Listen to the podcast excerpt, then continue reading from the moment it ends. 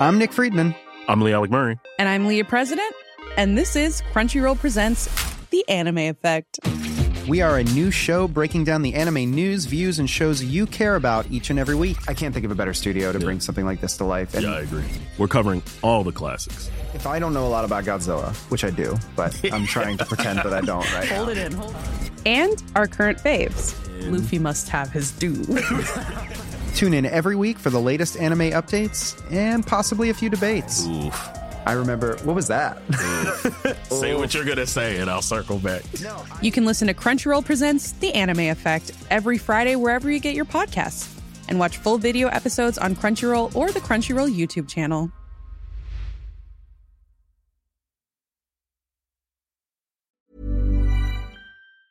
So, chatbots. What do you think about chatbots? Text me on 2101 because I find them useful and sometimes really not helpful at all. But they are, whether you like it or not, quickly becoming part of how we interact with big businesses, uh, big organizations, from banks to insurance companies to even supermarkets. These companies are using this technology to streamline the process for us, the customer, in a benevolent view. If you're taking a more cynical view, uh, you might think that it is these businesses saving themselves money. But what happens when the advice a chatbot dishes out is actually wrong, just full on wrong. Who is to blame?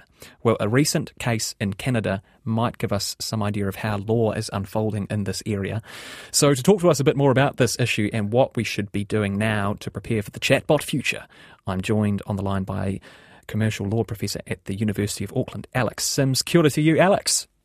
Uh, hi, Emile. So I got your name right. You did. Well done. Well done. I'll have to start answering for Ewan. Um, Alex, first of all, can you please explain what happened in Canada and why is this important to the, the wider discussion around chatbots?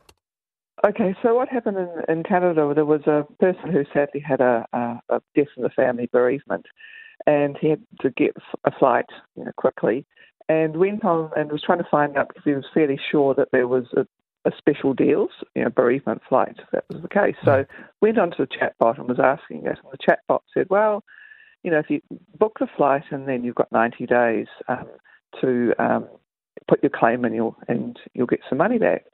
And they also sent him a link to the bereavement policy, but he just, you know, followed the advice as you would from the chatbot. And then when he went to put the claim in, um, that's when the problem started, and Air Canada then turned around and basically said, "Well, we don't give a refund. If you read the policy, it says that you've got to talk to us before you book it." So um, they tried to offer him, I think, two hundred dollars, but he was out of pocket for about eight hundred dollars, mm. and um, Air Canada weren't doing anything. So then he went to the Canadian equivalent of our disputes tribunal mm-hmm. and made a claim there.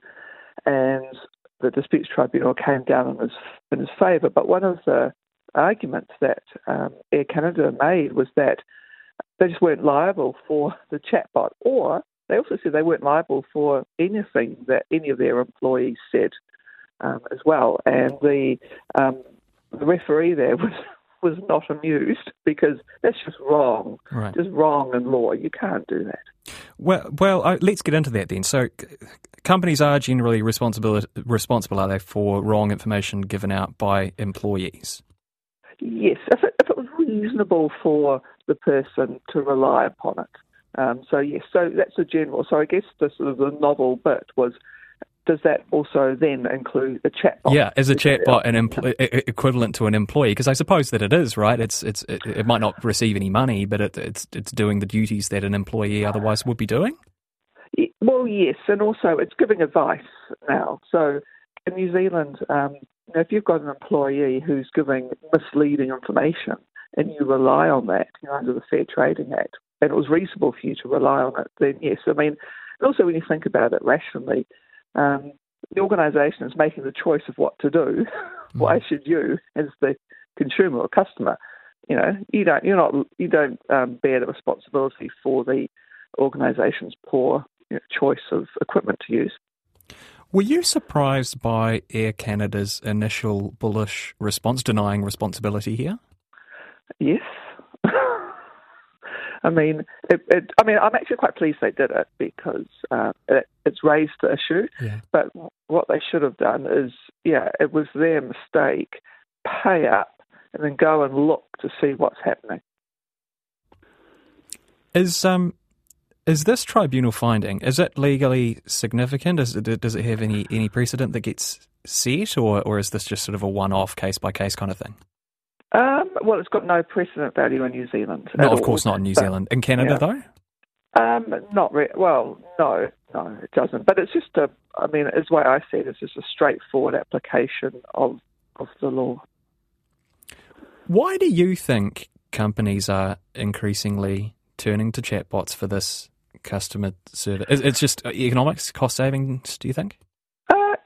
Yes, and also speed, because if you mm. think about it, you can have chatbots answering a lot of questions very, very quickly. Whereas if you're waiting for someone to talk to, you know, we've all been on the phone for up to hours to mm. wait to talk to someone. So it, it, it can help both sides. Yeah, I suppose it's more with the cases that fall in that sort of grey area, isn't it? Where where it becomes deeply frustrating when you can't explain the context to something, and it it, it seems to me difficult to see how you could teach an AI chatbot to to do that. But of course, I I don't know. You know, I don't know anything about how these things are developed. I suppose people cleverer than me are tasked with doing that. Um, they're going to better and better. So I heard in your introduction, you know, sometimes they're hopeless. You know, ask a question and you think it's a simple question. They come back with all sorts of, you know, or they or they pass you on. Um, you know, the information's not very good. But I did look yesterday at a um, at these. I looked at One New Zealand, which used to be Vodafone, Yeah. and it was quite good there because it said, look, at any time if you want to speak to a human, press this button Yeah. which is, you know, I think that's actually, you know, quite good. And also, just talking with people, you know, over the years is, you know, sometimes you don't know whether it is a person or a chatbot, and I think that is really disconcerting. Do you think consumers have a right to know when, whether they're talking to a, a chatbot if they're not if if it could be reasonably interpreted as either a human or a chatbot? Um, that's a good question. Um, I mean, personally, I do think we, I don't know about a right, but I, I think it's good customer service to know whether um, you are. And sometimes, I mean, I don't do it very often, but I sometimes I ask, are you a human? Yeah. But that's just me. It and it's not allowed to lie to you, is it? It's one of the laws of robotics, right? Well, it, it also it, it depends because there's different type of chatbots. So some of them are just already pre-scripted with if people ask certain questions, they'll just come back with a pre-written script. Hmm. I think it's not clear from the case, but I think this was more of an AI generative one. So they're actually taking the information and repackaging and giving it to you. And of hmm. course, that's where the problems are going to arise, rather than a pre-scripted one that is just told to come back with um, answers, as I said, that have been pre-written. A way that some companies try to get around any issues that a chatbot might create is through the use of disclaimers. Um, is there any legal ground that you know disclaimers would sort of waive a company's responsibility for any mischief that the chatbot might might lead a customer into?